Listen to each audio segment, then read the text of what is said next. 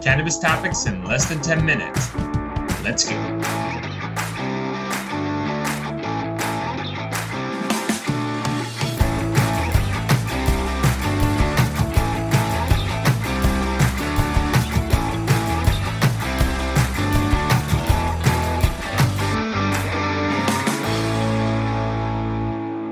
What's up, guys? Welcome back to another episode of The Dime. I'm Brian Fields, and with me, as always, is Kellen Finney. And this week, we've got a very special guest, Nathan Mison, president and founder of Diplomat Consulting and co chair of the National Cannabis Working Group for Canadian Chamber of Commerce.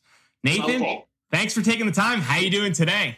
I'm pretty grand. Life is uh, pretty good. Lots of fun things going on in the world. So it's uh, lots of time and lots of change uh, in the cannabis sector and beyond. So fun to be a part of it obviously we've talked about when you're leaning on other previous policies like New York, who can lean on California and Denver to kind of do the right ways. When you're in that room for the first time and you're saying it's only you and another country, there's no other countries you can lean on for framework or for references. So that has to be another layer of complexity and challenges because you're not only fighting the stigma of the unknown, you don't have anyone to kind of lean on and say, look, they've done it successfully. This is what we can steal from. Well, and you know, big up Uruguay, right? But yeah. Uruguay is not Canada. So Canada doing it was going to be the basis of probably what everybody else. Like since Canada went through the legalization process, we just talked about it, it went from two countries in the world to 59, right? It was the first Commonwealth nation that did it. There's now 24 Commonwealth nations that are going through cannabis legalization right now.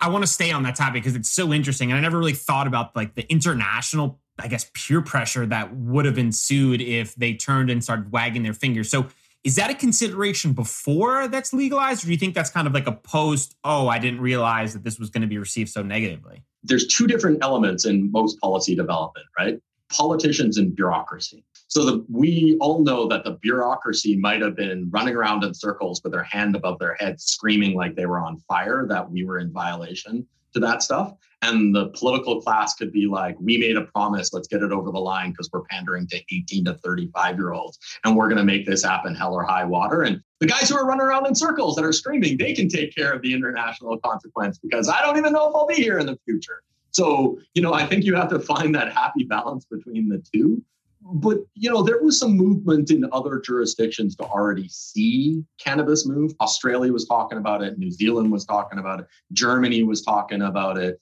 Uh, south africa was talking about it. Mexico was talking about it. So I, I, think that's a, a, really that was very beneficial. Do you think there was an economic uh, influence or an economic kind of major point behind it, saying, "Hey, if we do go first, we can capture like a, bigger opportunity, position the businesses for potential exposure if and when the other countries follow suit?" Or you think it was kind of like, "Hey, we think this is a good idea. We should do it because it can help the citizens here." I think that's a great question, and the answer is categorically no. They did not care about the economics because, again, this was a Health Canada led thing because of the Supreme Court uh, ruling.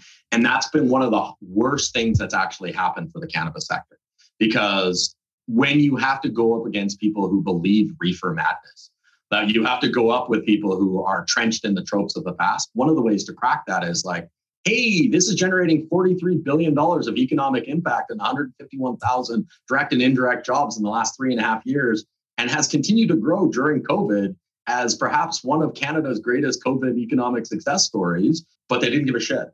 So, you know, an interesting thing, and I think this is a really important thing to, uh, to keep in mind, is there is not one provincial or federal economic mandate at one ministry or ministerial purview for the economics of cannabis. A sector that is now larger than dairy, forestry, mining, and automotive production has nobody who gives a shit about the jobs that it creates in this country. So I want to slightly switch gears on the topic standpoint. So what's Canada's perception of the US and how they're handling the process or the rollout of uh, cannabis? Well, that's a great question. So Canadian license holders, which are the cultivators, are please, for the love of God, hurry up and federally do it so that we can push our 1.2 billion extra grams of cannabis down there into your market. While Oregon, Washington, and Colorado are like, please, for the love of God, let federal legalization happen so that we can push our hundreds of thousands of pounds to the rest of the country. That's an interesting circumstance. We'll figure out how that plays out in the markets. I think bolting that um, on to uh, the the Mexico um, movement as well is a really interesting one because you have potentially cannabis uh, potentially be a part of the USMCA negotiations in the future. So you have a North American purview. Hell, even if we just start at hemp, which we've approved across, now you have a North American CBD um, and non psychoactive cannabinoid market. That's a really interesting point of view. I think Canadian companies and regulators have started to lose faith that federal legalization is imminent. I think you know the political discourse in the states is pretty fragmented. Um, so Canadians are looking at other jurisdictions, and I say this a lot on conversations with the states, and I feel bad because I feel like I'm always like the negative Nancy of, of opportunity for Americans.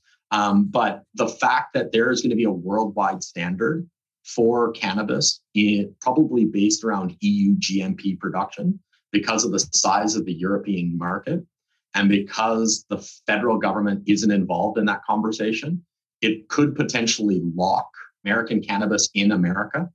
Canada is starting to look at Germany, France, Europe as a significant place to divert their attention to, especially because the Americans are trapped in their own border with their cannabis. I mean, being left out of those sort of like conversations just because we can't get our act together is is so complicated because, like you were saying, Nathan, like here in the states we're it's a state it's a state-led story and what we don't have as a federal level is is somewhat of an understanding of a plan moving forward or at least if there is it doesn't seem like there's a clear one. So when canada's looking to let's say expand their operations and they're limited with which direction they can go right they can either be passive and wait for the us which is kind of challenging or they can take that to Europe. It's a bad sign for US because there's good opportunities as well from an exposure standpoint, right? Economies of scale, just based on the sheer location. That's got to be another layer of hurdle that the US operators is going to fall before. If you can sum up your experience in the cannabinoid space in a main takeaway or lesson learned to pass on the next generation, what would it be? It's an economic opportunity that is unfettered my kids are going to grow up in a world where cannabis is going to be larger than alcohol and accepted by more people and utilized more diversely. Hurry up and get us there instead of fighting for beliefs from 50 years ago. Since you've been in the cannabinoid industry, what has been the biggest misconception? Well, that's a really interesting conversation. So I that I didn't support legacy, you know, because I worked for a retailer that was seen as like one of the real white collar corporate cannabis companies that was so out in front and significant development. People didn't see that we were advocating for the entire sector. Um, they saw that we were just advocating for better policies for uh, for fire and flower and and and for corporate cannabis, and uh, not understanding that you know to build a better sector that displaces the elect uh, the the illegal sector I was advocating for as many of legacy people to come into the market as easy as possible because we want their better cannabis and you're going to displace the illicit sector by bringing people in as quick as possible and easy as possible. All right, prediction time. I wrote this one on the fly, so I apologize for mumbling it. How do do we get the NAFTA or formerly known NAFTA agreement to allow for cannabis um, sales across US, Canada, and Mexico? And does it need federal legalization to occur? Great question. I I am very involved with the Canadian Chamber of Commerce. I believe that the, the chambers of commerce, uh, because they represent everybody in the supply chain, cultivators, retailers, ancillary businesses, is a great way to do it. I believe that the political um, relationships that you have with traditional economic actors representing it towards um, politicians who aren't thinking that it's just a cannabis company coming in there and whining for better policy that they could take advantage of to the point of the past. And I would start with non psychoactive cannabinoids like CBD, CBN, THC, because they're already approved in all three locations. So start there and then let's work to inebriants. When? Uh, the, the next USMCA review is in 2023. Let's roll up our sleeves and let's get her done. Thanks so much for your time, Nathan. Appreciate it. No problem. It was a real pleasure. I look forward to having it again, guys. Absolutely. Talk soon. Thanks. Be well.